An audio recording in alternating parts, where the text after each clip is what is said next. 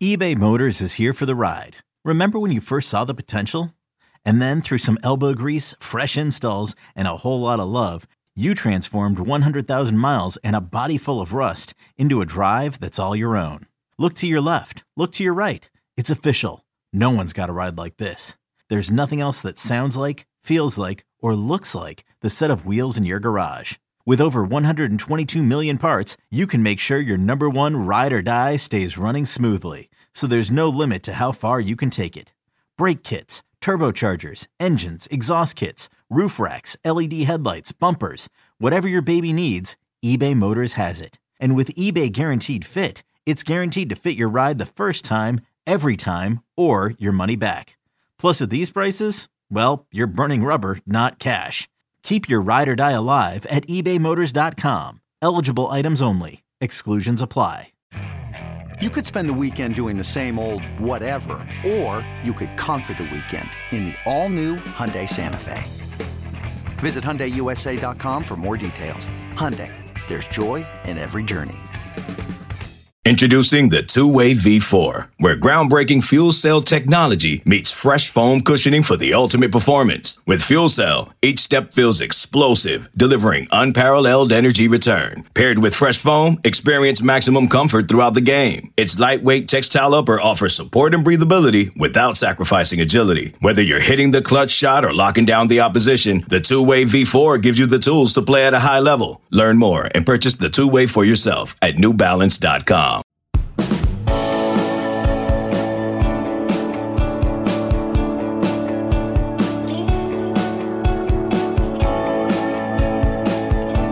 same way you guys are. I can't believe it. Like, probably some of, if not the biggest news we've ever gotten in the college football world happening right in front of us. Rice is going to a bowl, people. Mike Bloomgren took that program over, and in 2018, they had two wins. Then the next year, they had three wins. Then there was the COVID year, which, as I've been told, just doesn't count. Then they had four wins. Then they had five wins. And now they've got six wins. And what we have on our hands is food in a bowl. Also, there's some big hires going on, and we had rivalry week, but I wanted to lead with the juice. Rice, congratulations, guys. Going to a bowl, and across town, Houston's got a coaching search underway. We're jam packed. We're high atop a title ready downtown Nashville, Tennessee. It's conference championship week, but we've got Tuesday to predict the games. Tonight is Sunday, and we fondly look back. It's Sunday night, November 26th the year of our Lord 2023. I was in Ann Arbor, Michigan yesterday, and I witnessed yet another in a long and storied history of Ohio State versus Michigan games.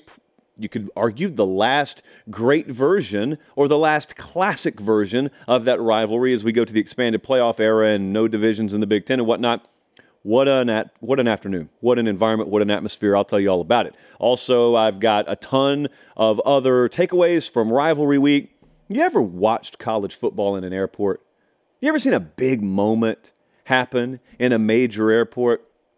I've had that happen a few times over the last few years. Unreal. Texas A&M has a head coach.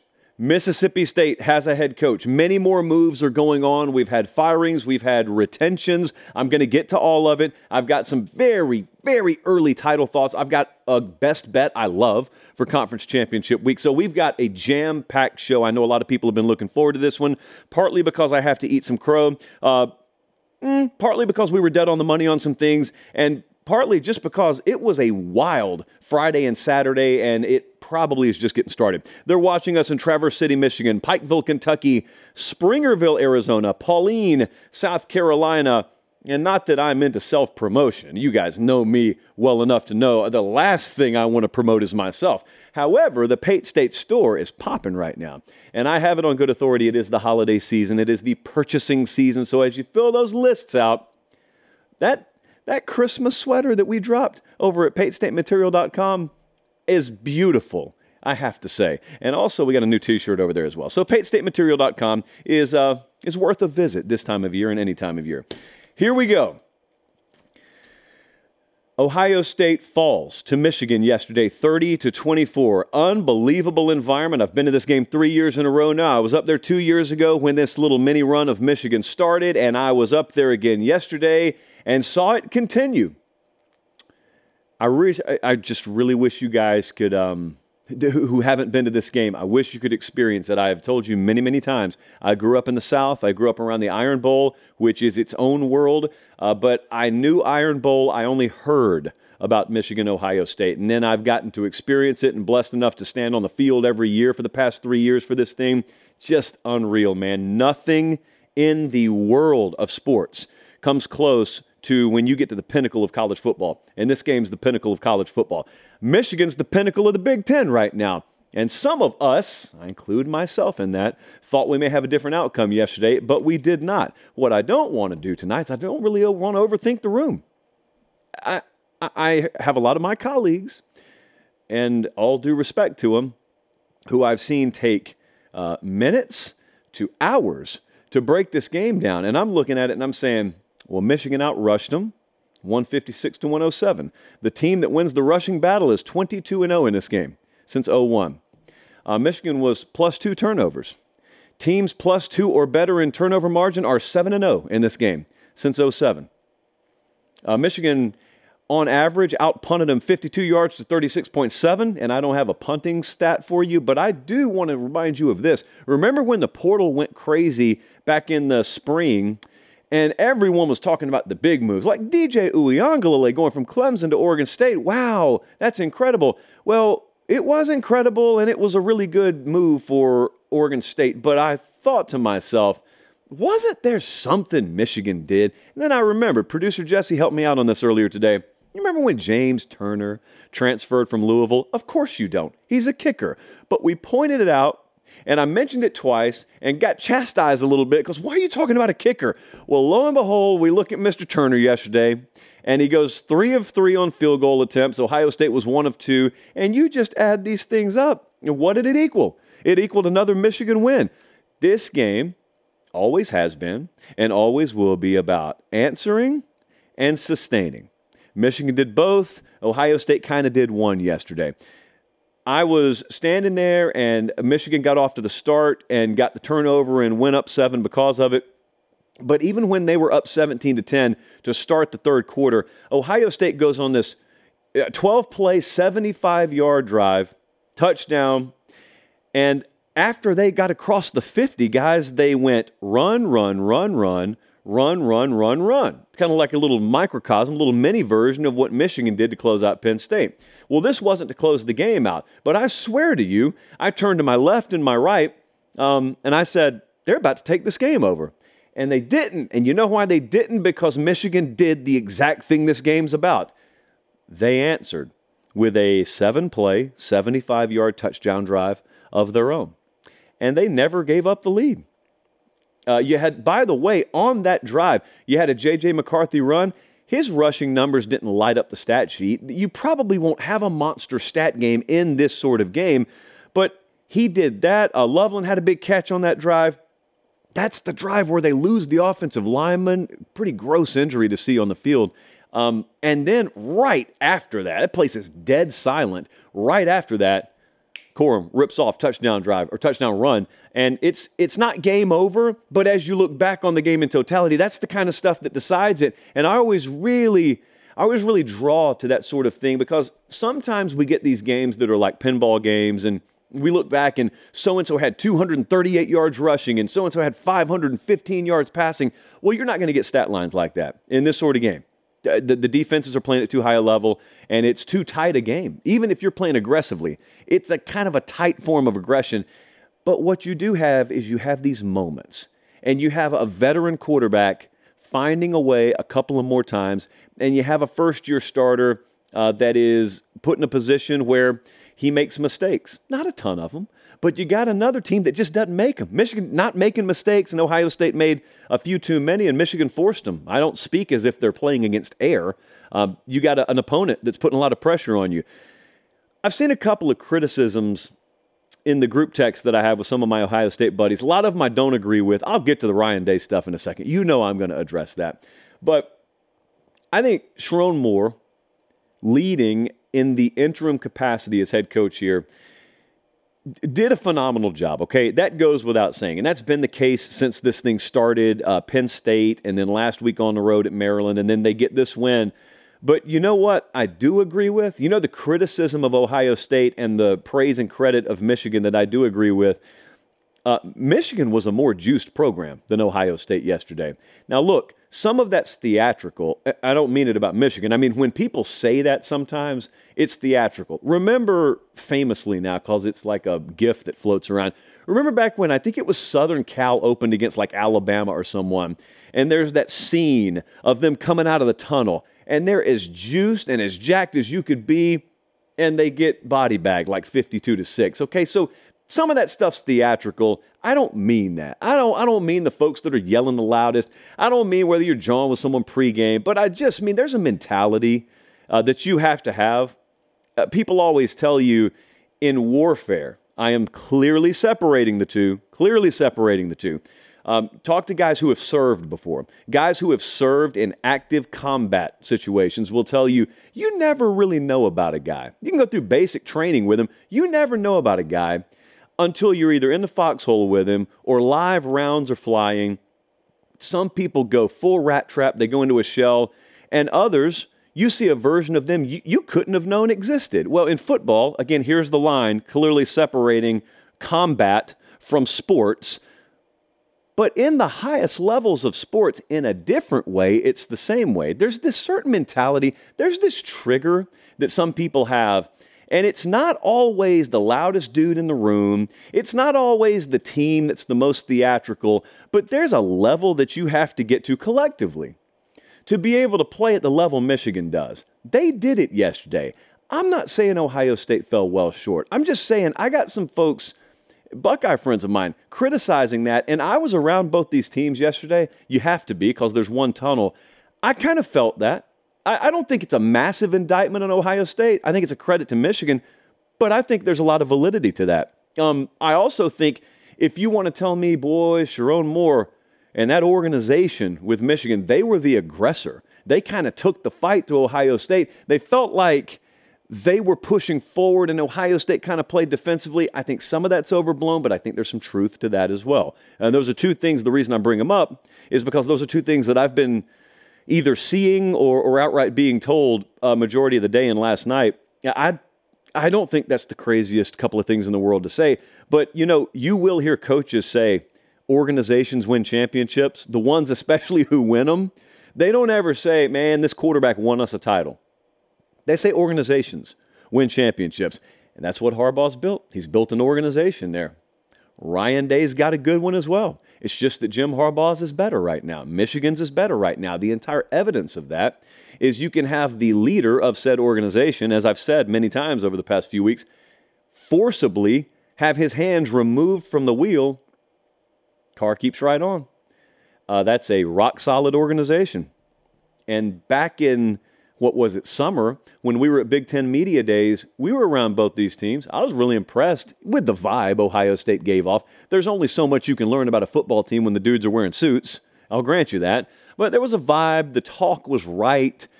And then Michigan came through at Big Ten Media Days. And I remember talking to some of our colleagues there, and I said, you know, these guys off the record, they keep talking about how they're the best team in the Big Ten. Now it's about winning playoff games. And I, I, got Ohio State folks talking to me about how it's about beating Michigan and getting back to, you know, where we think we're supposed to be. And that juxtaposition kind of struck me because I thought to myself, man, the the competitive audacity, the calculated audacity, if you will, uh, the competitive arrogance to look at Ohio State as almost being in your rear view. It's not that we've pulled even with them. We're past them. We respect them as, as worthy competitors, but we're past them. We got Ohio State back here. And now we're looking out here. How do we win playoff games? How do we win a national championship? And they were valid to think that way, as it turns out. Their program hadn't taken a step back. If anything, it's taken a step forward. So now Michigan's about to go to the Big Ten championship game where they are favored by over three touchdowns against Iowa. And that's the last time you'll ever say something like that because it's the last time the format of the Big Ten championship game will ever be this way. So major all caps congratulations to Michigan and to that entire coaching staff. Now you get Harbaugh back starting this week for the conference championship game. But as much as was made of what Michigan's done, uh, man, dude, the the the pressure on Ryan Day was immense. You cannot go into these sorts of games and put the stakes on them that we had on this one and not have someone's life be miserable. It's the beautiful thing about sports if you're on the outside of the snow globe. If you're on the inside of it and you end up on the wrong end of it, I, mm, it's a lot of money. I know it's a lot of money. I know that. I've always, anytime someone tells me, oh man, I'd be miserable, I, would work all those hours for that kind of money, I don't doubt you would. You're probably not qualified to, but if someone offered you, uh, what does Dave make? Seven or eight million dollars? I don't know. It makes a lot of money let's just say eight. If someone offered you eight, nine million dollars a year, I know you'd sign the piece of paper. Uh, the, the whole point in the way that competitors are wired, high level competitors, is that's not the motivation to begin with. And I don't mean they don't love making the money. Certainly they love making the money. But it's not what drives a lot of them. And therefore, all I'm telling you is he can make 9 million or 9 billion dollars a year if you're a competitor and and your your wiring is of that nature, there is no amount of money you can make that eases the sting of I just lost to Michigan three straight years and you can't do that as the head coach here. No amount of it. Okay? So the reason I say that is because that same group text included a lot of folks either saying one of two things. He makes this many millions of dollars a year, so this is unacceptable, or he makes this many millions of dollars a year, so I don't feel sorry for him. Well, no one's asking you to feel sorry for him, me included. Uh, but all I'm saying is there was a third component to it, and that is he makes this many millions of dollars a year, so it sucks for me a lot more than it does for him because I'm just a fan working a nine to five job. You may be a fan working a nine to five job. I got all the respect in the world for you. It doesn't suck worse for you than it does for him. Promise you. I I wish that I could have a psychological profile, not just on Ryan Day, on any of these coaches. You can do it with Kirby, you can do it with Saban, you can do it with any of these guys. If Sark uh, were to lose this Saturday, I think that's when the Big 12 championship game is. I wish you could do a psychological profile in the moment and realize how little they care about their salary in the moment. It's nice to have the money, but man, for high level competitors, this is everything. The real currency is winning. And when you don't do it, it just doesn't matter. You're, you're too miserable to spend your money anyway. So moving forward, there's going to be an unhealthy conversation around Ryan Day. A blind man could have seen that coming. He is 56 and 7 as a head coach, but he's and I'm going to say it before everyone else says it. He's 1 and 3 versus Michigan. He's 1 and 3 in the college football playoff. The other loss came against Oregon randomly a few years ago. He's he's something like 40 or 41 and 0 versus the rest of the teams. And an Ohio State fan will tell you readily and accurately we should win the rest of those games. You're going to be judged on a few games per year here, most notably this one. And if you don't win it, uh, we'll move on. I'll give you my personal opinion on it. My personal opinion is I love the value that's placed on this game. I love the importance of it. I love the magnitude that it carries. It is what's beautiful about regular season college football in a pre expanded playoff era. It's what I've grown up with. I love the maximization of importance on Saturdays in the fall. Where I do think people get it wrong sometimes, humbly, is I think far too much finality is placed on the result of this one game. And I think far too much value is placed on the result of this one game as it relates to how good a coach is. But at the same time, I understand. I think Ryan Day coached a good enough game yesterday, for example. I think offensively, I had a couple of coaches texting me saying it's pretty impressive what they did offensively, given the limitations of quarterback yesterday. I know you guys don't want to hear that, uh, but I think they coached a good enough game to win yesterday. They turned the ball over twice. Michigan didn't. That's kind of the way it works. I just, I don't watch them lose the game for the third time in a row and make these holistic, overarching, definitive conclusions about the guy. Whereas if the turnover margin would have been inverted, you'd be saying, good for him for hiring Jim Knowles a couple of years ago. Hey, good for Ohio State for matching the physicality at the line of scrimmage. Hey, hey, good for Ohio State for this, for that. It's like the same game plays out. You change one little stat column and it's it doesn't make the person any different. And so The one thing I'm curious about is does he feel that wholesale changes are needed? I doubt he does. I do think that what's interesting is what is a Ryan Day team? And I ask the question because this Ryan Day team looks different than what a Ryan Day team did two years ago. And two years ago, uh, inevitably they were going to have a Heisman caliber quarterback pulling the trigger, but they weren't they weren't anything special defensively. Well, now they are because a Ryan Day program decided they needed to be and they made the move. Well, what is a Ryan Day team 2 years from now? 4 years from now, if he's there 10 years from now? That that's what fascinates me because I don't know the answer because I don't think the dude's done evolving as a head coach. Uh, this one will sting. It should. You can't be losing three games in a row to Michigan if you're the head coach at Ohio State. He gets that. Everybody, I think, gets that. Uh, but at the same time, to go back to the group text again, because I thought it was a perfect case study for doing the segment tonight, I'll ask them and I'll ask you guys the same question. The ones who actually think you need to move on from this guy, where are you going? Now, I don't think serious minded people, you know, in the Woody Hayes facility up there think that way, but if you do, where would you go? I want you to also just just consider something. I'm going to talk about this later in the A&M segment. The Grand Slam hire in college football is largely an illusion. Bama pulled it off a generation ago with Nick Saban. Elsewhere, where are the Grand Slam hires? And what I mean is the championship caliber coach already established as such, and then importing him into your program. Where does that happen? So, so what I'm trying to tell you is it doesn't. You think in your mind it does because you think, what about what about Dabo at Clemson? That dude wasn't anything before they elevated him and took a chance on him. And you can say the same thing about Lincoln Riley at Oklahoma. You can say it about Day at Ohio State. You said about Kirby at Georgia. Even if you were to get rid of him, your best case scenario is you're taking another risk. Uh, the Ryan Day risk has been a lot more reward than downside, but the downside's magnified, and I get it. I just think there's a lot further you could fall than you could climb right now. Michigan could very well win the national championship, though. And I haven't said that the last two years. Uh, this team could win the national championship.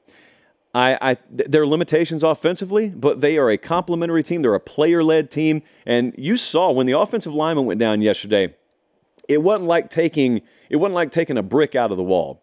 It was like scooping a cup of water out of a lake. The rest of the water just filled in. That's the difference. And trust me, there's a big one. Some, some teams are player reliant, and Michigan has an organization. It didn't happen overnight either, but they got an organization. So that was fun yesterday, man. The big house uh, on fire. I've been there two times, and it was for the Ohio State game both times, and it was freezing. By my standards, it was freezing. I grew up in West Central Georgia. Uh, a lot of you guys, man, in the student section never put on a shirt yesterday. And uh, if, if you think that I'm soft for being impressed by that, I'm soft because I'm impressed by it. And the redness of the skin by halftime, much less the fourth quarter, was um, noticeable from a long way away. But oh, what an environment. I had a couple of buddies who went up there for the first time from the South and experienced that yesterday. I'll be excited to get their feedback. Amazing, amazing game. So, where are we going this week? This week's conference championship week, so we don't have as big a slate to choose from. Uh, but we have made a decision. However, there's going to be a little there's going to be a little caveat, a little asterisk next to what I'm about to tell you. So I'm going to go ahead and um, say hello to the live chat because you got a lot of guys in there. I am going to Atlanta with the Once Upon a Saturday tour this Saturday for the SEC championship game. Alabama versus Georgia. I grew up uh, right on the border of these two states, the Chattahoochee River is the border. As I tell you guys that are from elsewhere, it's not just an Alan Jackson song, it's a real thing. It's a real river, and it is the state line between Alabama and Georgia. I got my first break in this business doing sports talk radio in Columbus, Georgia, and that was 2012, and that was the year that these two met in the SEC championship game. And uh, it was then that I realized yeah, Bama's big rival is Auburn and, and Georgia's big rival is Florida, but there is never the kind of electricity in this market or the Atlanta market or the Birmingham market than when these two play each other and they play each other with championship hopes on the line both ways. I've got several theories as to why that is. Folks will argue with me about it. They're wrong. I'm right. I'm telling you, I see our numbers when we do it now. I see our numbers when they play now. Special, really special. I was I was there front and center when the Tua to DeVonta uh, play happened. I was there a couple years ago when Bama beat them in Atlanta, and then up in Indianapolis when Georgia beat them for the title. It's its own story, and we get another chapter of it this Saturday. The Once Upon a Saturday tour has been amazing this year. We've had we've had Gelby on the road all year, who has now changed his name to Gelby on uh, Twitter. I see. We've had Coach Quinn on the road all year. Just just major league salute to her. Um, very, very professional, and that's something you don't take for granted if you've ever worked without it. And then you work with professionalism. It's a game changer. Trust me. A lot of you have seen Gelby and Quinn on the road. Uh, some of you have even wizened up to being able to know who they are and asking them for pictures with them, which I highly encourage, by the way. I probably don't take enough pictures with them, so I encourage you to. But the reason I told you there may be little asterisks next to that is not because this game is tainted in any way. I was I was looking around and I was I was gazing upon the conference championship game slate this Saturday, and I said, These games aren't all happening on Saturday, are they? Got some games on Friday. One really big one on Friday out in the desert. So, um, I don't know. Just stay tuned. You never know. Air travel is a fascinating thing these days. You never know where we could pop up. Speaking of Alabama, got to take a sip from the chalice before this. I had such an interesting experience with the Iron Bowl, even though I wasn't there yesterday. And mind you, we've we've got A and M hiring a coach. Uh, we got breaking, we got news breaking on the coaching hiring front all over the place. So we got a loaded show. I mean, I'm just now scratching the surface of it. Bama won the Iron Bowl yesterday, which is shocking because they tried 47 different ways not to win the Iron Bowl yesterday, and yet 27 to 24 was the final. You know, last week we were coming at this very point off the heels of Auburn falling to New Mexico State. And I looked at it and, and we had a little fun with it as did most of the college football public. But then we got to Monday and Tuesday, and I started to notice Bama fans aren't stupid. They know the history of this rivalry, they know the history of them having to go play at Jordan Hare Stadium. And so I took to the socials and I tweeted the following I said, um, yeah, 31 to 10. New Mexico State over Auburn. It's, it's humiliating. It's degrading. But I said, quote, the best part about Iron Bowl history at Jordan Hare is how Bama fans instantly knew to be worried when New Mexico State blew Auburn out last week. This is not an I told you so moment. I mean, I kind of did there, but I, I thought Bama was going to run away with the game. So I didn't get the result I expected at all. However, there was no shock on my face whatsoever when this went down. Uh, the thing that went down was Unbelievable. In fact, I'll tell you about my experience in a second. Let's just talk about what went down here. There is a, a tough lesson learned by Hugh Freeze. Scratch that. Freeze knows the lesson. It was a tough lesson learned by the players on that Auburn team. A lot of new folks in the Auburn program, a lot of folks facing Alabama for the first time. And the lesson is this you got to cut the head off the snake. You can't run over it. You can't just step on it. You've got to take an axe and you got to cut the head off the snake. Because if you don't, it will bite you even though you think it is dead and buried and gone. Bama's the snake. And yet again, someone ran over him a couple of times and said, All right, well, that takes care of that. So many chances for Auburn. So many percentage chances that look like 90%, 95%, 97%. ESPN's got that thing that is probably powered by the same machine that powers FPI, so I don't put a whole lot of stock into it. But you had the ESPN machines, and at one point, Bama had a 0.1% chance to win the game yesterday. I actually don't think that's too far off. But you know what we got? Instead of an Auburn win, what we got is a Sarah McLachlan special. It's not even a stat.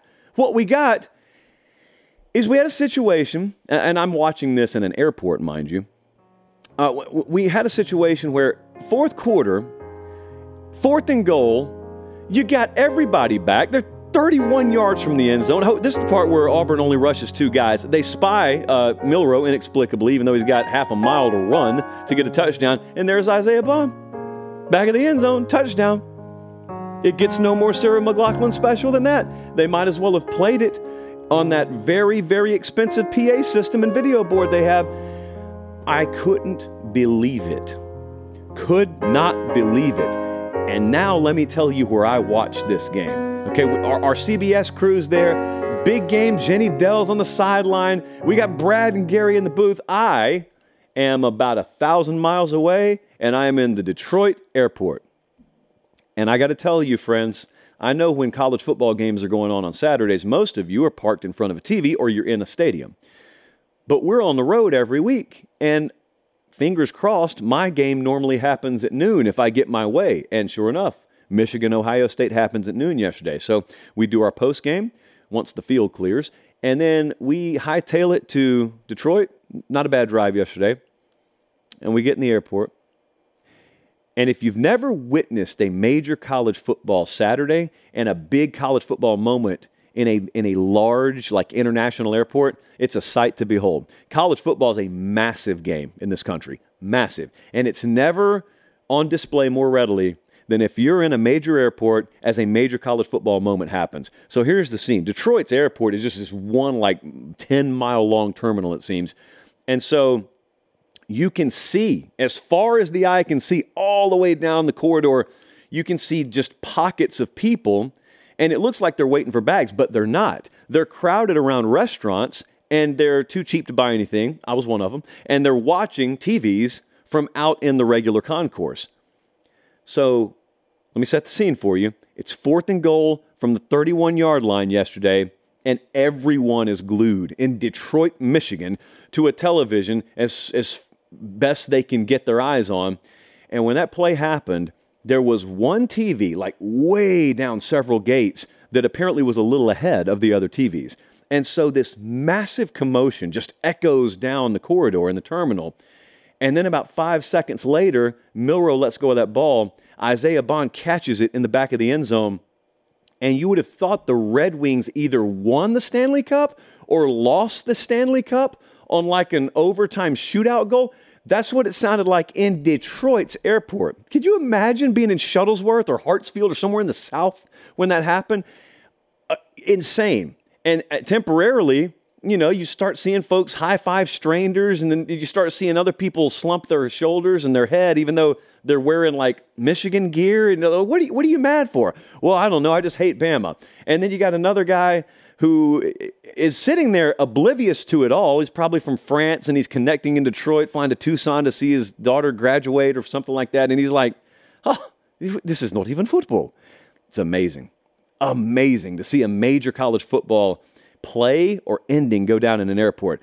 Auburn had success running the ball against Alabama.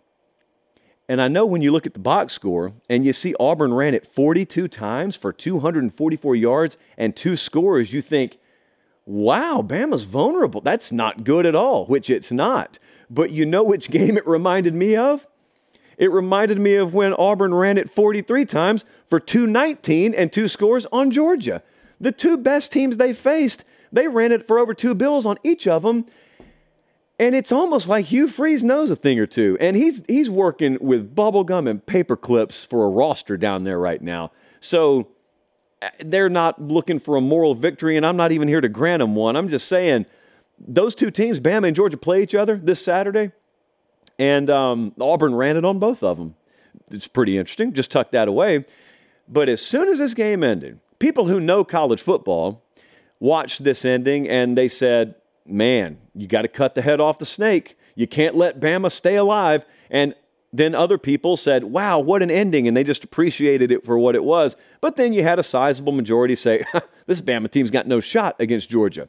Well, you're probably right about that. Here's the follow up uh, that Bama team's not playing Georgia. That's the follow up. You know, Georgia's team last night that faced Georgia Tech, that's not the team that'll play Alabama either.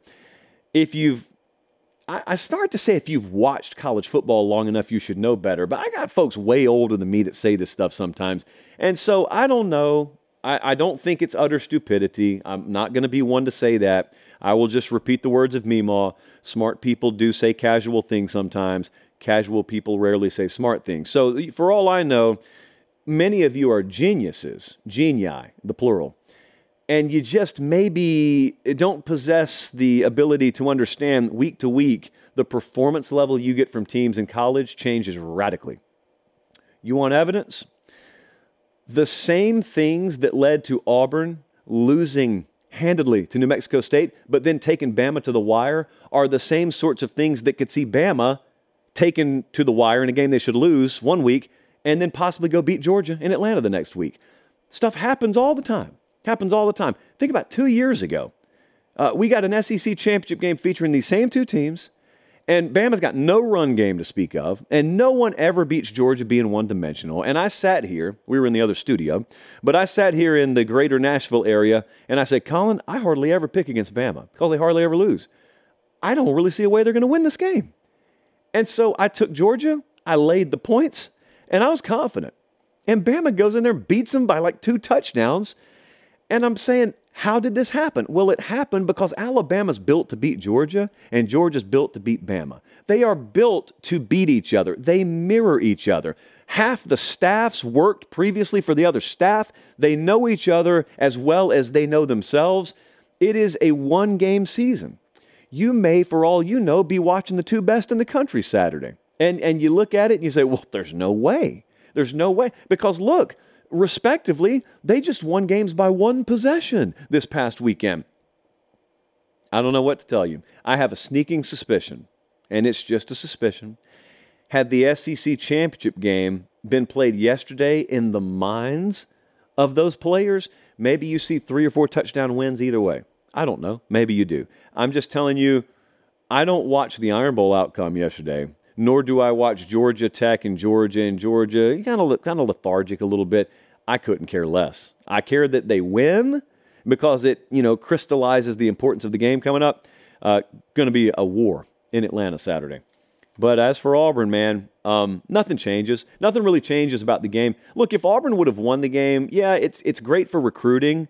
It doesn't really change the caliber of the program. It doesn't change what I think Hugh Freeze can do it was good that they had recruits there to witness the environment. It was good because as soon as you do that, as a coaching staff, you get to look those kids in the eye and say, Look how close we just came. Now imagine what we could be if we had you.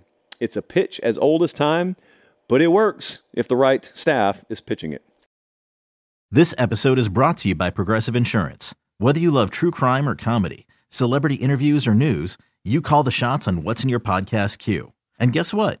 Now you can call them on your auto insurance too with the Name Your Price tool from Progressive. It works just the way it sounds. You tell Progressive how much you want to pay for car insurance, and they'll show you coverage options that fit your budget. Get your quote today at progressive.com to join the over 28 million drivers who trust Progressive. Progressive Casualty Insurance Company and Affiliates. Price and coverage match limited by state law. Mother's Day is around the corner. Find the perfect gift for the mom in your life with a stunning piece of jewelry from Blue Nile. From timeless pearls to dazzling gemstones, Blue Nile has something she'll adore. Need it fast? Most items can ship overnight. Plus, enjoy guaranteed free shipping and returns. Don't miss our special Mother's Day deals. Save big on the season's most beautiful trends. For a limited time, get up to 50% off by going to BlueNile.com. That's BlueNile.com. Peace. CBS Friday. TV's hottest show is Fire Country. I'm not a hero. I'm in orange for a reason. They're taking 12 months off your sentence. You're free. Lady. With a special epic season finale. Now that I'm out, I need something to get me up in the morning. You are a firefighter. Used to be. That will be unforgettable. In the name of your life's happiness, go get your girl. She's getting married tomorrow. Says, when do you let anything get in the way of what you want? The Fire Country season finale. Friday, 9, 8 central on CBS and streaming on Paramount Plus. I got a text earlier today from our friends at Academy Sports and Outdoors. And I think I may get to see them in Atlanta Saturday. And um, it's going to be a lot of fun. You know, we've been running a con- they've been running a contest. We've just been participating where they give away a $10,000 Academy gift card and two tickets to the SEC championship game. Now, I selfishly, and I'm thinking about you guys, not me. So selfishly, I've been hoping some of you win that. And I'm checking to see whomst won. Not that we're going to reveal identities, but look, some of our audience would want their identities revealed. So stand by on that. In the meantime, you guys getting ready to tailgate for conference championship week, or maybe your team's not in a conference title game and you plan on grilling out, or you want to camp, or you want to go fishing, or I don't know what you want to do. Buy a, an early Christmas present, basketball hoop, put it in the driveway. They got it all at Academy Sports and Outdoors. They are your one stop shop for outdoor sporting goods supplies plus, and they bring the show to you free of charge. And they are our everlasting partner, and we appreciate it. So, Academy Sports and Outdoors always has our back, and they got your back as well. Unbelievable turn of events happening in College Station. Unbelievable. I've said that word a lot tonight, but that's kind of how you have to describe our sport sometimes. I would say that I would say the chalice has some maroon liquid. So ceremonially, we're going to use two hands for this immunity. Texas A&M has hired a head coach, so let us take out of the chalice of supremacy a ceremonial chug of maroon colored liquid. This is like white smoke at the Vatican. They have hired a new head coach at Texas A&M, and it's Mike Elko, head coach at Duke, formerly of Texas A&M. 24 hours ago, though, it was Mark Stoops.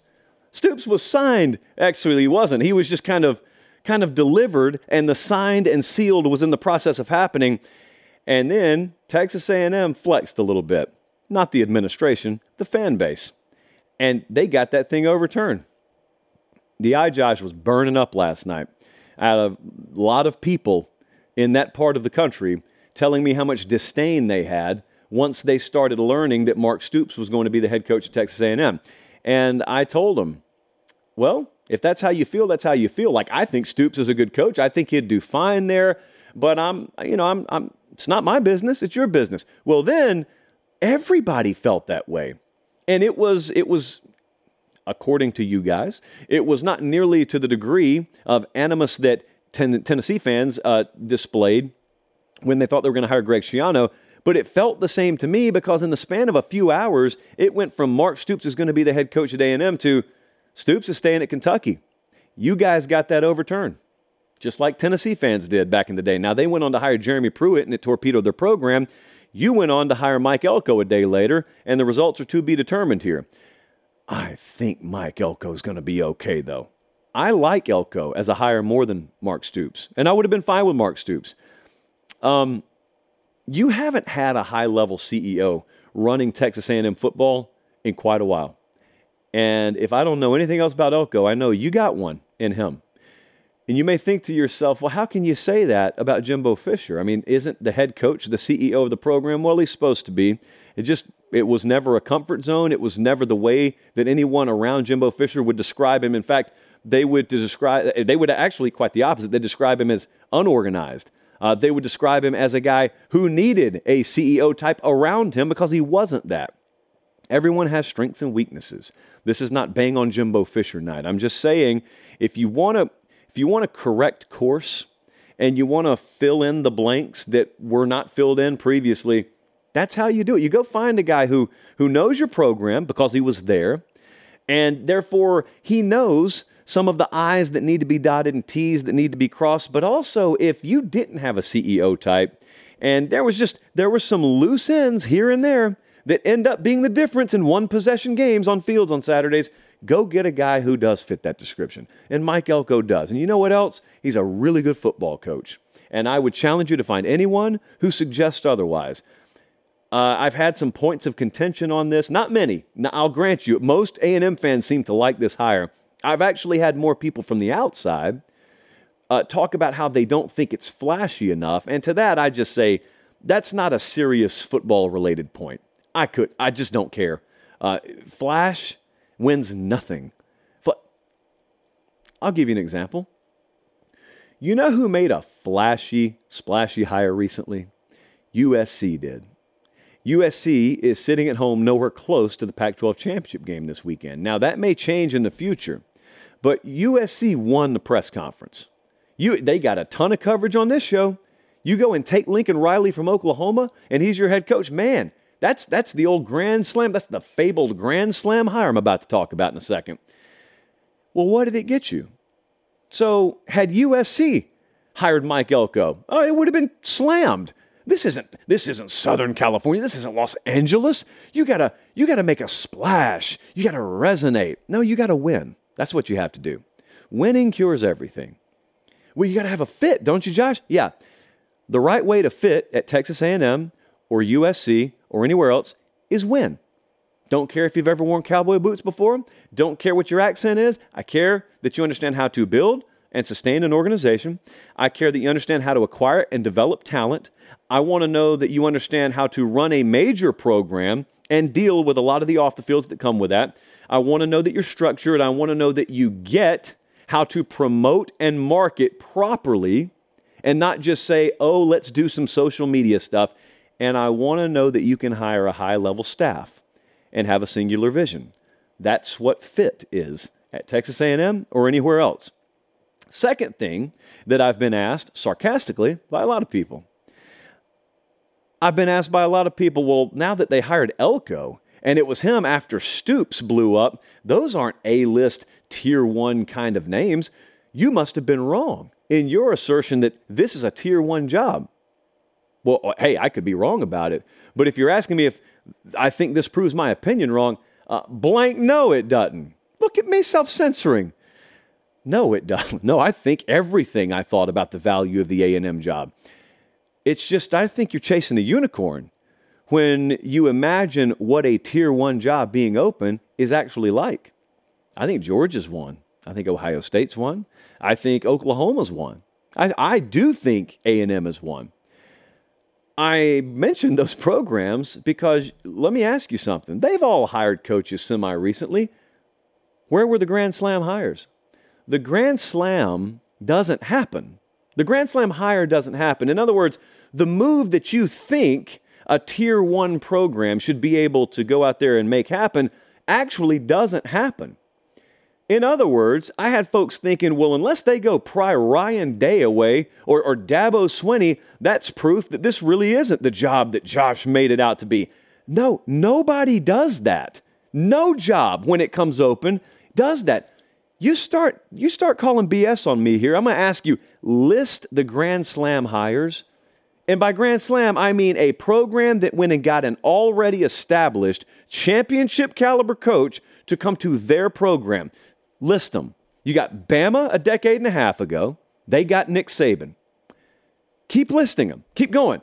Don't, don't give me Kirby Smart. Dude had never been a head coach a day in his life when Georgia hired him. Don't give me Lincoln at Oklahoma. Ditto. Don't give me Lincoln at USC because he hadn't done anything there. Dan Lanning, never been a head coach when Oregon went and hired him. They're all taking chances. These aren't Grand Slam hires. What about Dabo? What about Dabo? Dabo had never even been a coordinator at Clemson before they elevated him.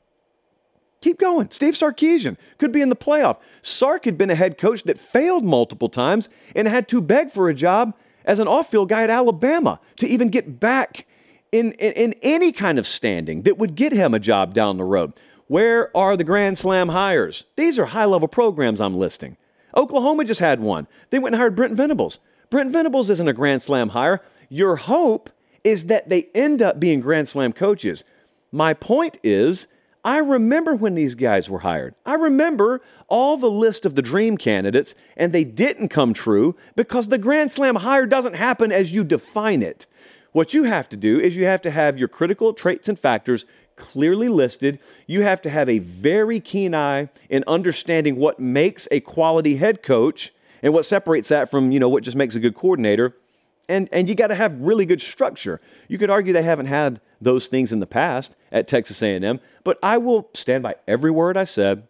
The things that it takes to win, A&M doesn't lack any of them. They may have once upon a time, they don't now. It's just there is no such thing outside of LSU getting Brian Kelly. I will grant you that that's a Grand Slam hire if you define Grand Slam by getting a guy who has a championship caliber past. He didn't win a title at Notre Dame, but he had them at a consistently high level. I will grant you, if you want to tell me Michigan landing Jim Harbaugh was a grand slam, I will grant you that. They went to the NFL to get him. And he's a Michigan guy, so there was kind of a unique inroad there. Outside of that, where are they? It's Nick Saban. That's who it is. Alabama pulled it off. And then everyone started to think, oh, that's what we'll do if our tier one job comes open. That's not the way it works. It's not, I know you think you dunked on me with that one. This is not the flex you think it is. And so they're hiring Mike Elko, and um, I think he'll do good there.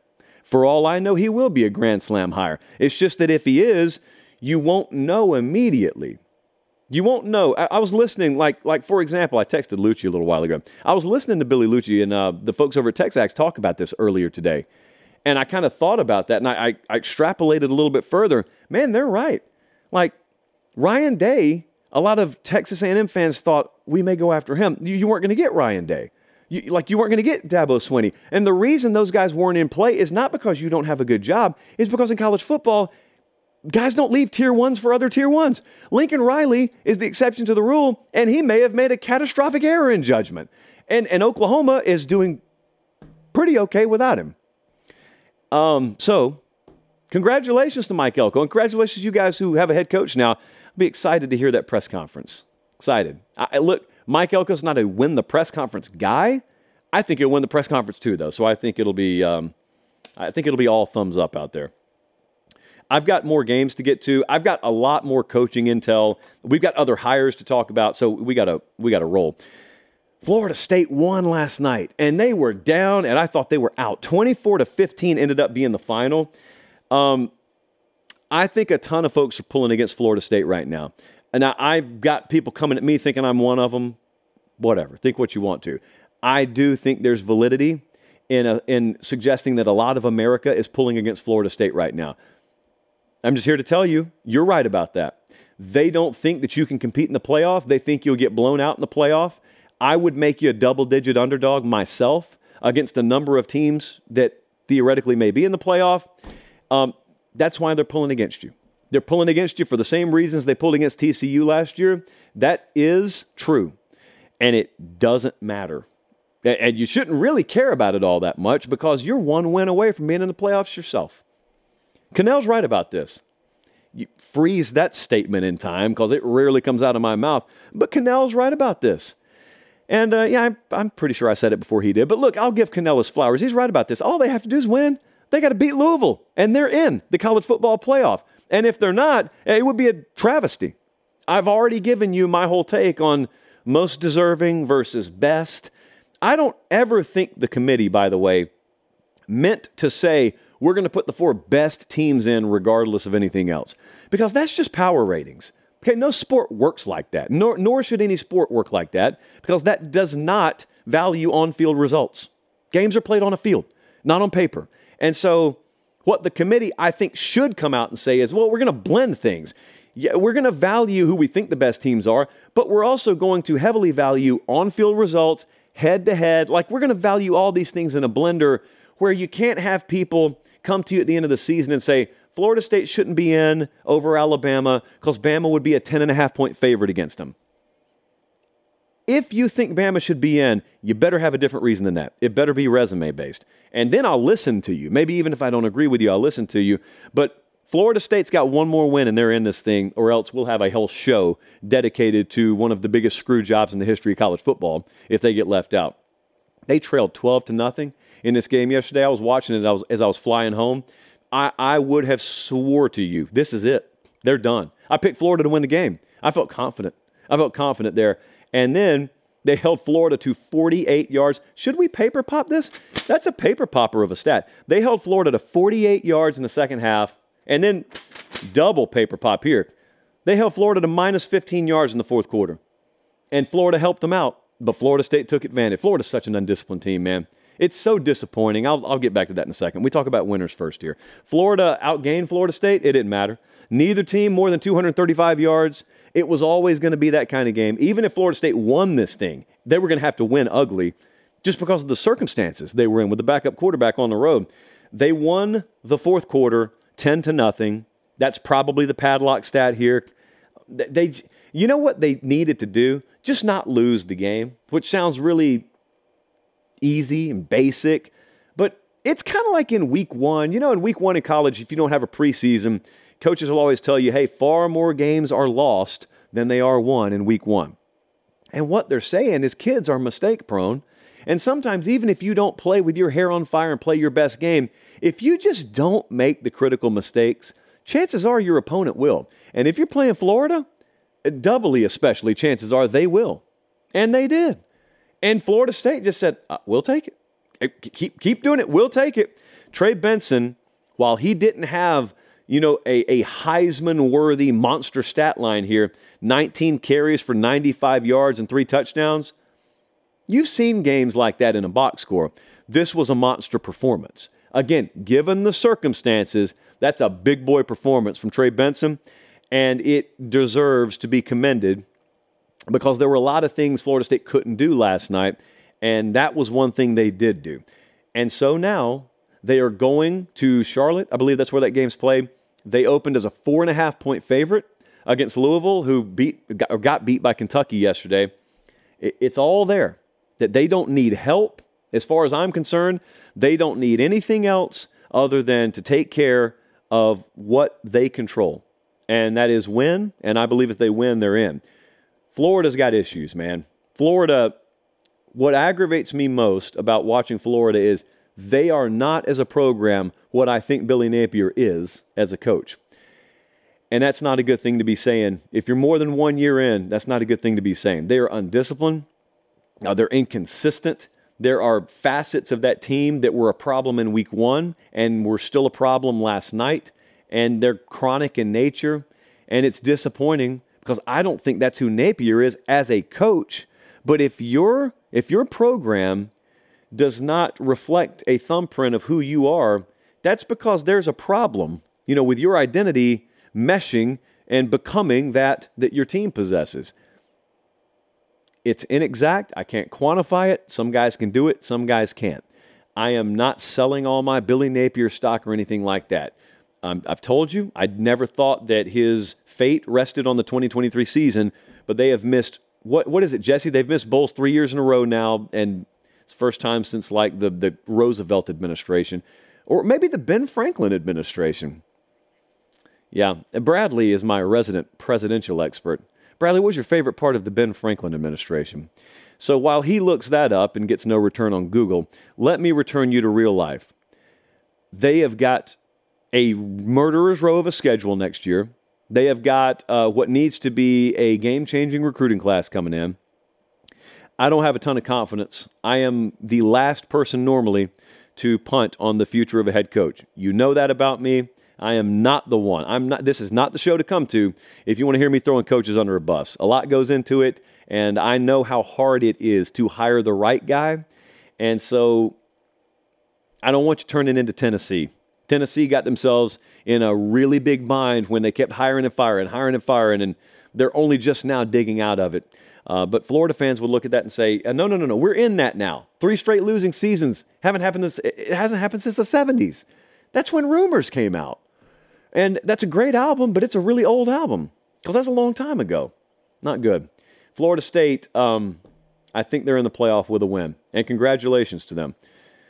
We've got we've got hires happening. I, I, need to talk to you about these, and we've got more opening. We got openings all over the place. I'm not just talking about head coaches. I'm talking about coordinator spots. The ripple effect is is being felt far and wide in college football. So let me first off, let me say hey to you guys. A lot of folks in the live chat tonight. So do me a favor. We already got over a thousand of them. Uh, but if you'll just click that thumbs up button, because like one ninth of you have done that, that helps to keep the show free.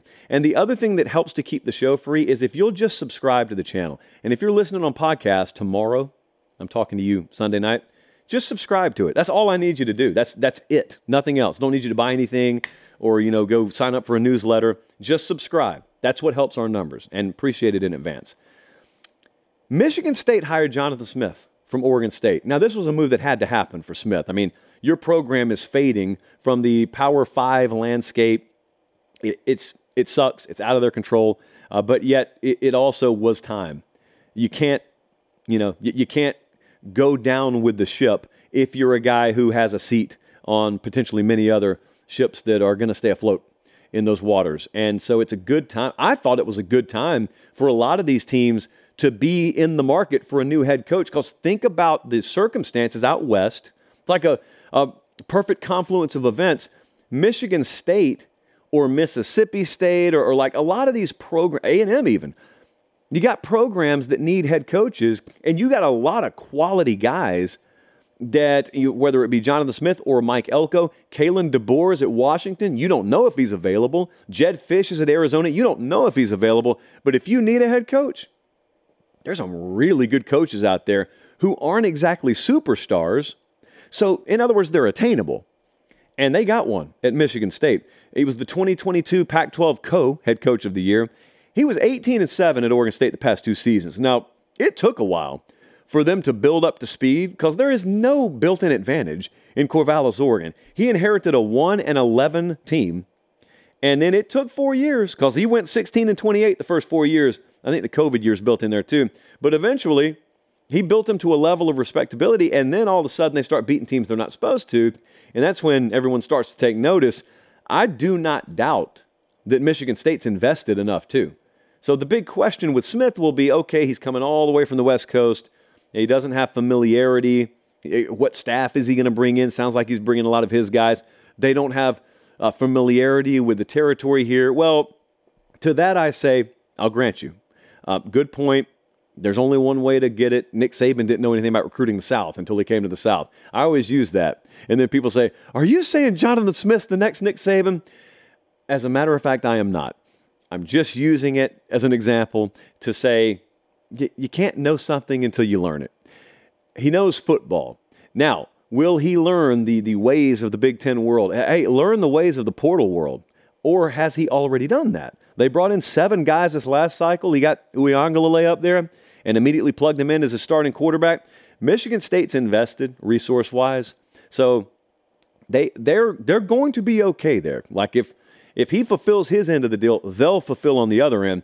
But, you know, Michigan right now, I got a lot of their fans coming at me saying, you know why you picked Ohio State against us? And I'm like, yeah, I thought they'd win. And they said, nope, you thought they'd win because you pay too much attention to recruiting rankings, which I do pay a lot of attention to. And, and they may even be right about that. There may be some little some little voice way back in my subconscious that if all things are equal, makes me lean towards the roster with the higher rated classes in recent history.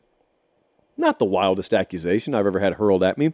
Well, the funny thing is, Michigan is doing it the way they're doing it, and for all I know, Jonathan Smith's about to do the same thing. I doubt we'll see Michigan State parked in the top five of the 24 7 sports recruiting rankings in the near future. But I do think we'll see a very competitive product on the field for Michigan State in the near future, which will mean, again, organizations end up winning. It will mean he's built a strong organization there. And I've got confidence that he'll do it. Now, from one MSU to another MSU, and I'm going to get through this. I've got I got several more things to talk about. I've got I got several more games to talk about. Just a jam-packed show tonight. Jeff Lebby. Did you know? Did anyone know? Yeah. Mississippi State has hired Jeff Lebby as the next head coach.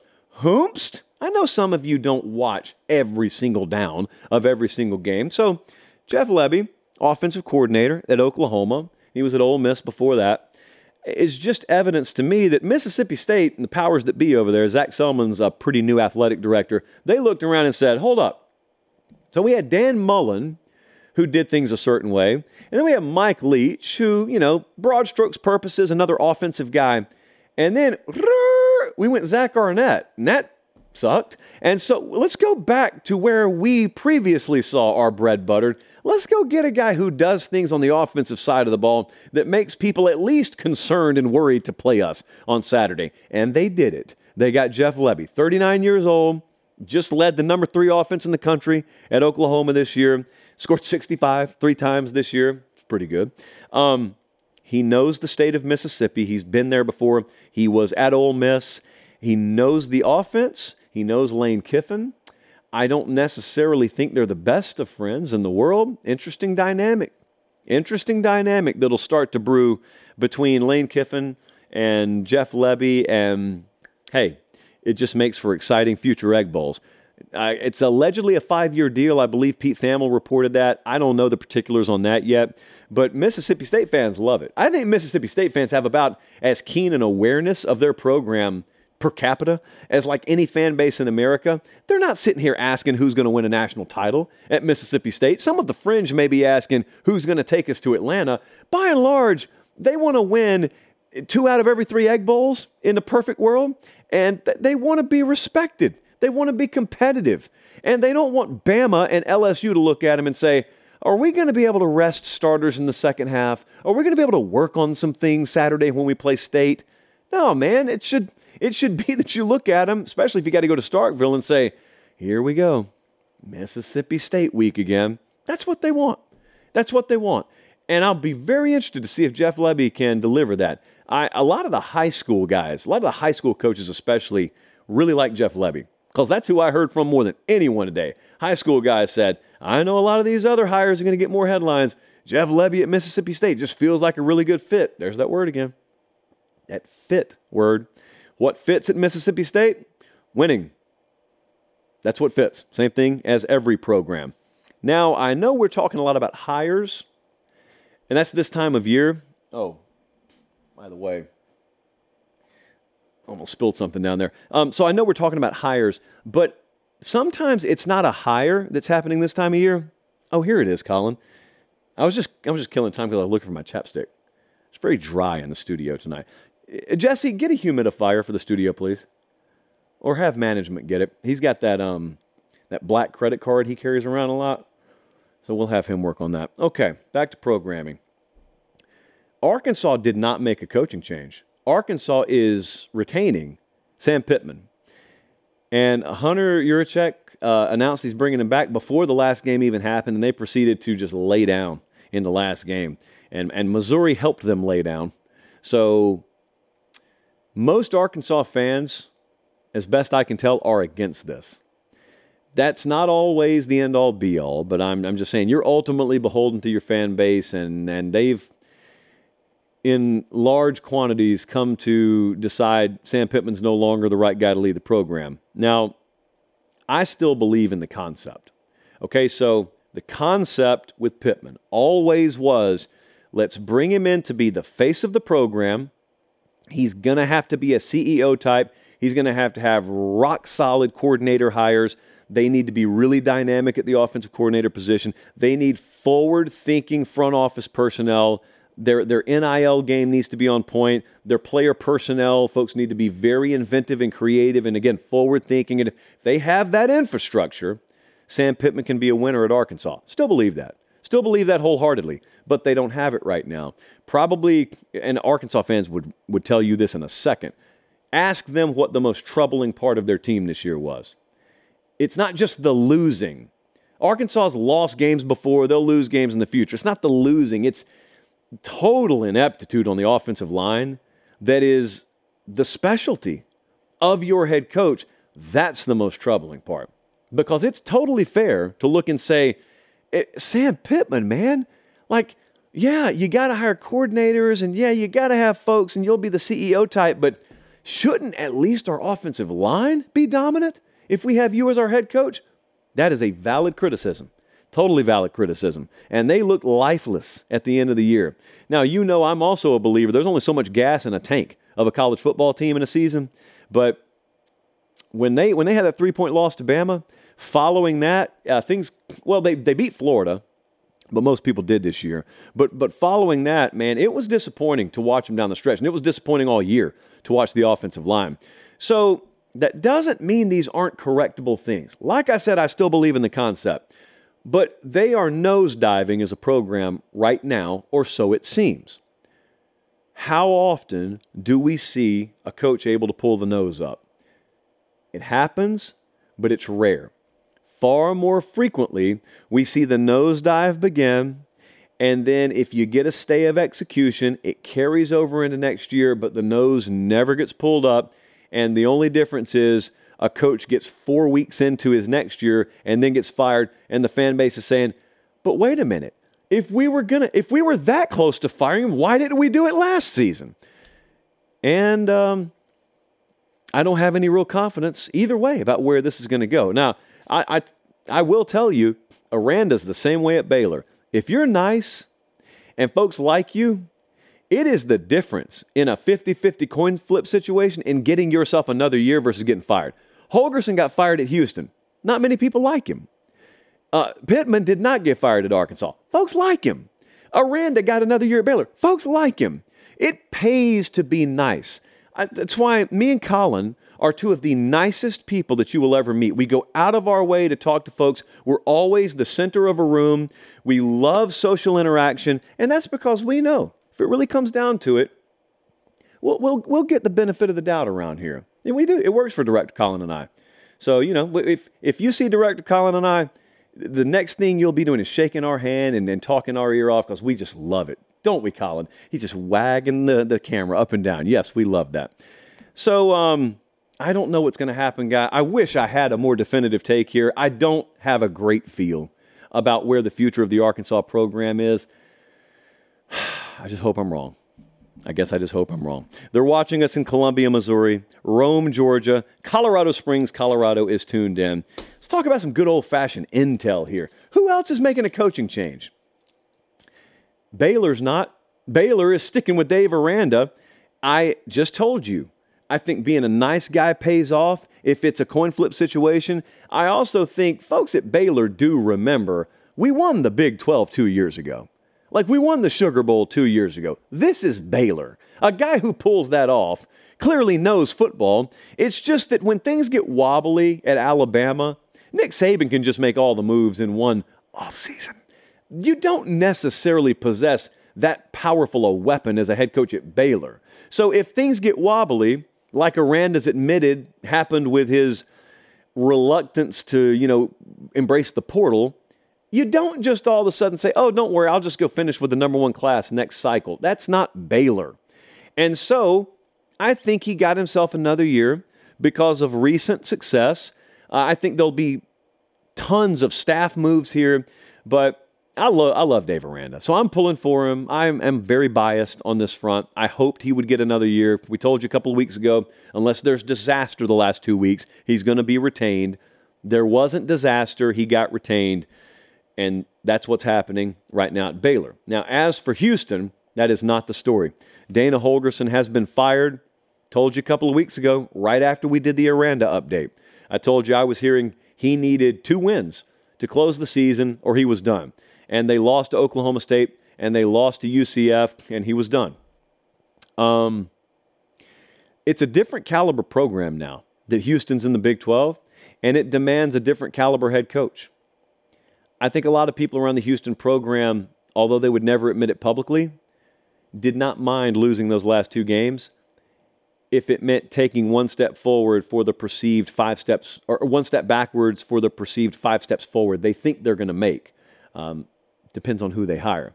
And I think the usual suspects are going to be right at the forefront of this job search. Uh, Traylor up at UTSA didn't get the A&M job. He could be in the mix here. Willie Fritz at Tulane almost had the Georgia Tech job last year. I think they fumbled that. Now, uh, look, Brent Key is doing all right, so they're good at Georgia Tech. Uh, Gary Patterson is is allegedly in play here. Cliff Kingsbury. That's some names being thrown around by the Houston Chronicle. I happen to think if my job was open at the Power Five level or whatever we're calling that now, if my job's open and I'm in a major conference and Willie Fritz is just sitting there winning at Tulane, I'm going to get him. He's going to be my head coach, or I'm going to make him tell me no. And then if he tells me no, I'll go elsewhere. But um, man, w- Willie Fritz is the real deal. And I would consider it a blessing that Georgia Tech didn't close the deal on him last year. And if I'm Houston, that's who I'd be calling. You're not going to go wrong with Jeff Traylor. I am not. I'm not poo-pooing any other of those names. But I am telling you, Willie Fritz is pretty high on my list. Tom Allen got fired at Indiana today after a three and nine season. He's had seven seasons there, one winning season. None of these things are what stand out. What stands out is he's got a $20 million buyout. Saw some folks on uh, the internet earlier today start tr- trying to figure out the math here. It's like, wait a second. So if, if we can pay $20 million in buyout, how can we not just afford to have the best NIL program in college football? Like if we if we have that kind of money, why don't we redirect it in however manner we need to? And, and why don't we just spend a ton of money on football players and become good? No, simpleton, they would tell you. No, no, no, it's not that easy. And they'd pat you on the head, and all the while, you're right. It does check out, but you have too much common sense for college football on the administrative side. That's like that's like you know walking in front of Congress and saying, "Guys, we're spending more money than we actually have. If I did that, they would kick me out of my apartment. You do that, and you guys just get another term. How does this work? They would look at you and say, Go back, Mr. Mechanic. Go back, Mr. Fast Food Worker. You're not qualified to think on these lines. Actually, I don't think you guys are because you're the ones running up the deficit. And it's the same way in college football. Instead of investing properly in building a winning college football program, we're just going to go pay tens of millions of dollars for guys not to coach. And somehow it makes sense. Well, actually, it doesn't. It's just you and I aren't supposed to be able to figure that out. And yet somehow we do. Remember, uh, remember this past hiring cycle. Nebraska made a move and they upgraded big time in terms of name. They went and got Matt Rhule. Wisconsin had an opening and they upgraded big time in terms of name. They went and got Luke Fickell. Michigan State just had an opening, got one of the best available in Jonathan Smith. Now Indiana's got an opening. I have a working theory that with the infusion of TV money, with the latest media rights deal into this conference, there is an unspoken or perhaps a behind the scenes spoken understanding that you guys are not going to hire mid head coaches anymore. You're going to go spend top dollar because we're giving you money. We're, you're going to go spend top dollar. You're going to invest and hire major head coaches like they've done in the South forever. They're not all going to work out. Keep spending money and keep hiring the best possible available until you get it right because we don't want to look at a two team or a three team conference because we just spent billions of dollars to broadcast it. Now, as you know, I work for CBS, so I have a vested interest in the future in the Big Ten being good. Do I have bias? Yes, I do. I would love for Indiana to be good. I'd love for Purdue to be good. I would love it, love it, love it. So, am I playing favorites? Yes, I am. Naturally, growing up in Harris County, Georgia, I was a Big Ten homer, and they will accuse me of that until the day I die. Oklahoma has an offensive coordinator opening now, by the way. Penn State has an offensive coordinator opening. USC still has a defensive coordinator opening. And if that hasn't been filled since I've been on air, that's interesting because I thought that thing would be filled already. Let's talk about some more games here, shall we? I've also got a best bet. There's a game I like. There's a game the model really likes in conference championship action this week. So we'll get to all that and um, then we'll get out of here. But it, I told you, jam packed show, and I was not lying. Funny thing about losing your voice once you get your voice back, you really want to use it a whole lot. Oregon beat Oregon State the other night. It's, I think a Friday game. So that's old news now. But it was the November theory. It is sometimes if teams out of gas, they're not going to fill the tank in November. And if a team is surging, uh, Vegas cannot set a number high enough for me not to bet on that favorite. And Oregon fit that description. Uh, wide receivers one and two, 11 catches for 137, nine catches for 128. It was a terrible matchup for Oregon State. So Oregon State obviously had 12 plus weeks of gas. They've got the Pac 12 championship game coming up on Friday. I just, you talk about padlock. Padlock stat here is the drive chart for Oregon State. They had a turnover on downs. They punted, they scored a touchdown. They kneeled to end the half turnover on downs, punt, interception, turnover on downs, turnover on downs in the football game. That's a recipe for a blowout loss. Ducks are headed to Vegas. Next up, this just happened last night, and I was also in Detroit International Airport watching this unfold. Washington gets pushed to the limit by Washington State. It was a ramen noodle express special. Um, Washington was outgained. Jesse, is that right? Washington got outgained 381 to 306. Yes. Not that that's the end all be all, just an interesting little note there. So, Washington's had this run now, they've been on eight games in a row. They've won, but they've won by 10 points or fewer. Seven of those eight have been one possession games. And I've noticed something happening. See, we were ahead of the curve here at the JP poll about labeling Washington maybe is not quite to the degree or, or, at the level that Oregon is, even though they beat Oregon early in the year. And they're not on Georgia's level. I don't think that they're on Texas's level. I don't think they're on Alabama's level. But they're undefeated. they're winning all their games. And what I've noticed over about the past two weeks is I have started to defend Washington against some of my more ill informed brethren in the iJosh because of the recalibration of expectation. It's a theory that we have on this show. The recalibration of expectation is when you don't expect something from a team, like for them to compete for a playoff spot, for example. Then they start competing for the playoff spot, which means right then and there, what you should do is just label yourself wrong. Like I had them ranked in the, I had them rated in the 18 to 22 range preseason. Well, I was wrong about Washington. That's it. But a lot of people don't do that. A lot of people don't say they're wrong. Instead, what they do is they recalibrate their expectations. Then they start holding you to a higher standard. And then once you don't meet that standard, then they start slamming you. Here's what that sounds like. Yeah, Washington's undefeated, but they're just barely winning these games. That's not a bad thing. It's a wonderful thing. They're undefeated is the point. They're they're 11, they're 12 and 0. They're going to the Pac-12 championship game. If they win, they're a playoff team. It's Washington, man. You don't sit there and say, "Well, they're not as impressive as Georgia." I know that. You know that, and everyone knows that. It's Washington. So credit Kalen DeBoer and his team, you win by one point or a thousand. You guys are undefeated. And if you win Friday night, then you're in the dance. And who knows where I'll be Friday night? We'll see.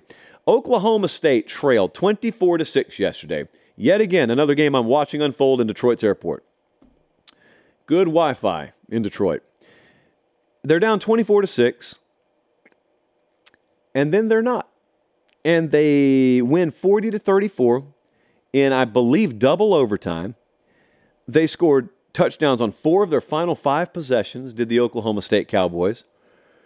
And uh, as you can imagine, if you watch this show or you've listened to this show for a long time, you know that I took our flag as a people, as, as Pate State, I took our flag, and in the preseason, I just planted that thing. And on that flag, it said Big 12 championship prediction. And you know what? Don't even take my word for it now. Colin's got a special piece of video. Let's go all the way back to August and see what I said. Conference championship, I'm taking Texas, but I'm taking them over Oklahoma State, a team I think is going to come out of nowhere and surprise people this year after they fell off a cliff last year. Let me first start with the Cowboys. So Mike Gundy's really good. And Mike Gundy knows what he's doing. And it looks like his roster got gutted by the transfer portal. I think it's one of the bigger illusions right now in the Big 12. I think they added some good pieces too, extremely underrated on the defensive line. I would implore them to figure out the quarterback position, but I think they will. And I think there's a level of play that I'll get at the quarterback position out of them that's going to have them right in the thick of things. And the other thing you need to keep in mind is their schedule is insanely workable. I want you to think about the sentence that's about to come out of my mouth. Oklahoma State plays in the Big 12. They play one team in the state of Texas the entire year, and it's Houston. And it was a good year to be facing Houston as your one Texas team. Breaking news, friends Texas versus Oklahoma State in the Big 12 championship game. Hey, being right is not everything to me. Being right when people call me out is what is everything to me. And believe it or not, when I predicted Oklahoma State to go to the Big 12 championship game in August, some people couldn't help themselves. And they made a mistake. One, the mistake was calling us out. They didn't call me out, they called us out. Uh, but that wasn't the mistake. The second mistake they made was they didn't delete the tweets. And when this happened, I screenshot every one of those tweets. I didn't say a word in August. I did not say a peep. I put my prediction out there. People ran their mouths, and I did nothing publicly, but I screenshot every single one of them. That's the past tense of screenshot, by the way. Colin, let's just roll through them, my friend. I have a mountain of these. So you guys could have our own special just doing this. Quote, you know what Oklahoma has coming in and returning, and you pick Oklahoma State over them. Yeah, all right. I did. Yeah, all right. Next up, Colin. This is so fun. Uh, we had our buddy Mac say, I didn't realize you were so thirsty for engagement. You know, by the way, friends, it, this is not Mac talking, this is me talking. Did you know that anytime someone says something you disagree with, it's clickbait? Anytime someone says something you disagree with, it can't be that your opinion is flawed. It must be that they're trafficking in engagement tactics, you know, engagement farming, as they say. Hey, alternate point of view here. I could just really believe what I say, and you disagree with it. Could be. Anyway, Matt continues Oklahoma State is not going to the Big 12 championship. Easy schedule or not, they lost eight starters to the transfer portal. The defensive coordinator questions? They've been to one Big 12 championship ever. Who is their quarterback? Well, uh, I spoke on the quarterback situation. They figured it out. You talked about the starters they lost. You didn't speak about the ones who are actually going to play this year. It's so funny how people are ready to down a prediction in August, knowing full well in this sport every year unpredictable things happen without fail. And so, Mac, I will be waiting my apology Monday, Tuesday, at any point this week, just leading up to the game. Let's roll on, Colin. Uh, for some friendly fire here, uh, one of our one of our comrades at CBS Sports said, "I don't know if these picks are a bit because I couldn't come up with a bit this good if I tried." Well, just because you couldn't come up with one that good doesn't mean the rest of us couldn't, or maybe, just maybe, the rest of us were right. Maybe this is a bit. Maybe calling out people for predictions that end up coming to fruition is the bit all along. He continues Oklahoma State is so far off the board that we're in a different zip code. But I live in the right zip code, and you're free to join me. We got plenty of room over here. Let's roll it on, Colin. Should we continue? Yes, we should. Quote Come on, man, Oklahoma State? Have you not seen they lost their whole team and they brought in scrubs? Do you make these choices with a dartboard? If I do, I'm really good at darts. I could continue. We got a million of them. I could continue. But you get the point. It's, it's, it's a tough thing to wait four months and just silently sit there like the little raccoon rubbing his hands together, awaiting the Big 12 championship game. But now we have it. And Oklahoma State's about a two touchdown underdog, but now we have it this Saturday in Arlington, Texas. Speaking of Texas, uh, they just splattered Texas Tech 57 to 7. Their hump was in Ames, Iowa. The, the, hump they needed to get over as a team, it wasn't Texas Tech. Uh, we, we took them with confidence in the Ramen Noodle Express. We took the Longhorns. That wasn't going to be a problem. The, the, the Iowa State game was the potential trip up. They got past that one. They rolled past Texas Tech. They, like I said, 13 and a half point favorites. Texas against Oklahoma State this Saturday. Uh, good for Clemson, man. They beat South Carolina 16 to 7 yesterday. Didn't even need an offensive touchdown. Padlock stat outrushed South Carolina 219 to 57. The run game is a glaring issue for South Carolina. It was all year. They've got to get that thing corrected. They whatever moves you got to make, portal, staff, they got to make moves, or else it'll be more of the same next year. Uh, just quickly, I got a best bet to get you, and we got to get out of here quickly. This time of year, it's either about teams that are in the playoff or teams that are terrible. And we forget, like Alex Golesh is taking South Florida to a bowl. Barry Odom has got UNLV playing in the conference championship game out in the Mountain West. Notre Dame went 9 and 3. Good year for Marcus Freeman. Missouri just went 10 and 2 under Eli Drinkwitz, and their losses were to LSU and Georgia. I mean, Kiffin at Ole Miss again has a 10 win season. You know who their two losses were to? Bama and Georgia, the two teams that'll play for a conference title this Saturday. Penn State, they lost the two games that were the most important games, but elsewhere they took care of business. So, what does that make them? It makes them a really good program that thus far can't get past elite programs. Still, a lot further you could fall then you could climb in that position. Arizona, Jedd Fisch, probably head coach of the year this year. And if he gets it, he deserves it. 9 and 3 season at Arizona with a team that had a preseason over under win total of 4.5 wins. Huge congratulations to Jedd Fisch and his staff out there. Doeren at NC State finishes 9 and 3. I mean, one of the most slept on teams this year. I include us in that description because we didn't talk about NC State a lot, but they, they finished with five straight wins. Uh, beat North Carolina as a slight underdog. They were on the Ramen Noodle Express yesterday. Another winning Saturday for the Ramen Noodle Express. So, congratulations to all of you guys. We got conference championship games this weekend. You know, you know the place, if you have confidence to wager on them, is FanDuel. We're doing it responsibly or we're not doing it at all. We all agreed on that, right? You're not betting money you don't have. You're not betting your parents' money or anyone else's money. Get your own allowance. You know, get your own job. And uh, you know, instead of spending thirteen fifty for a movie ticket, just place it on, you know, maybe like SMU or or maybe UNLV or maybe Georgia.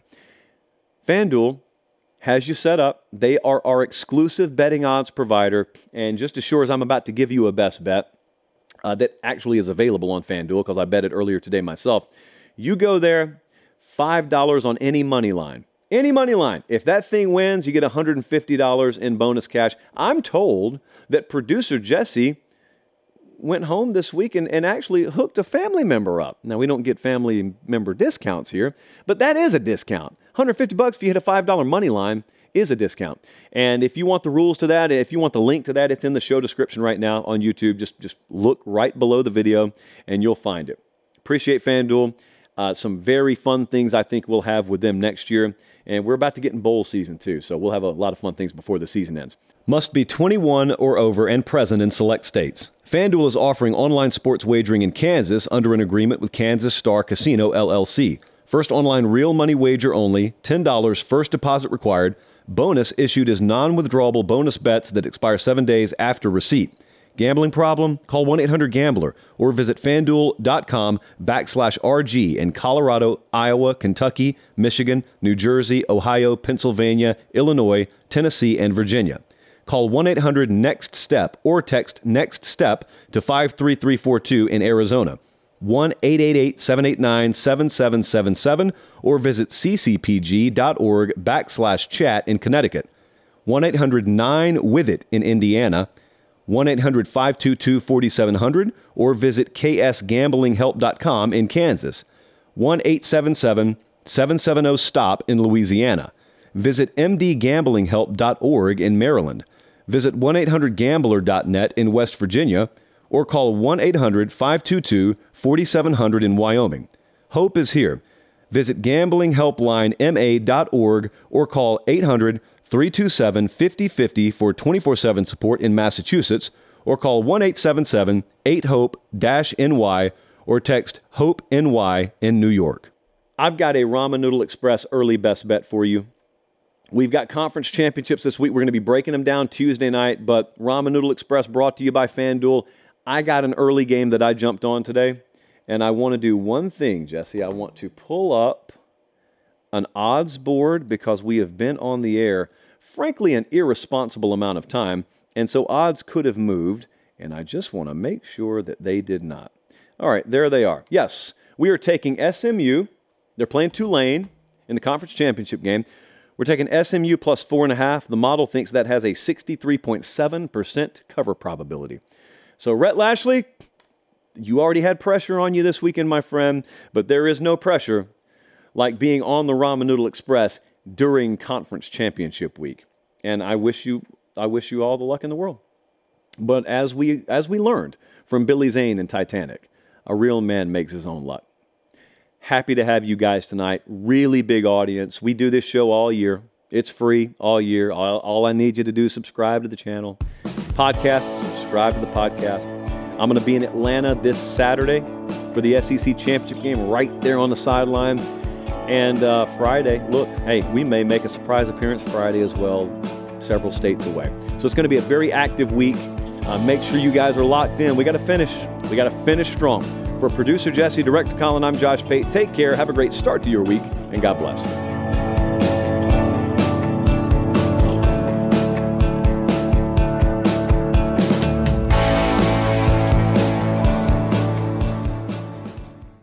Must be 21 or over and present in select states. FanDuel is offering online sports wagering in Kansas under an agreement with Kansas Star Casino LLC. First online real money wager only, $10 first deposit required.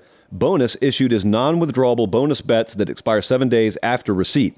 Gambling problem? Call 1-800-GAMBLER or visit fanduel.com backslash RG in Colorado, Iowa, Kentucky, Michigan, New Jersey, Ohio, Pennsylvania, Illinois, Tennessee, and Virginia.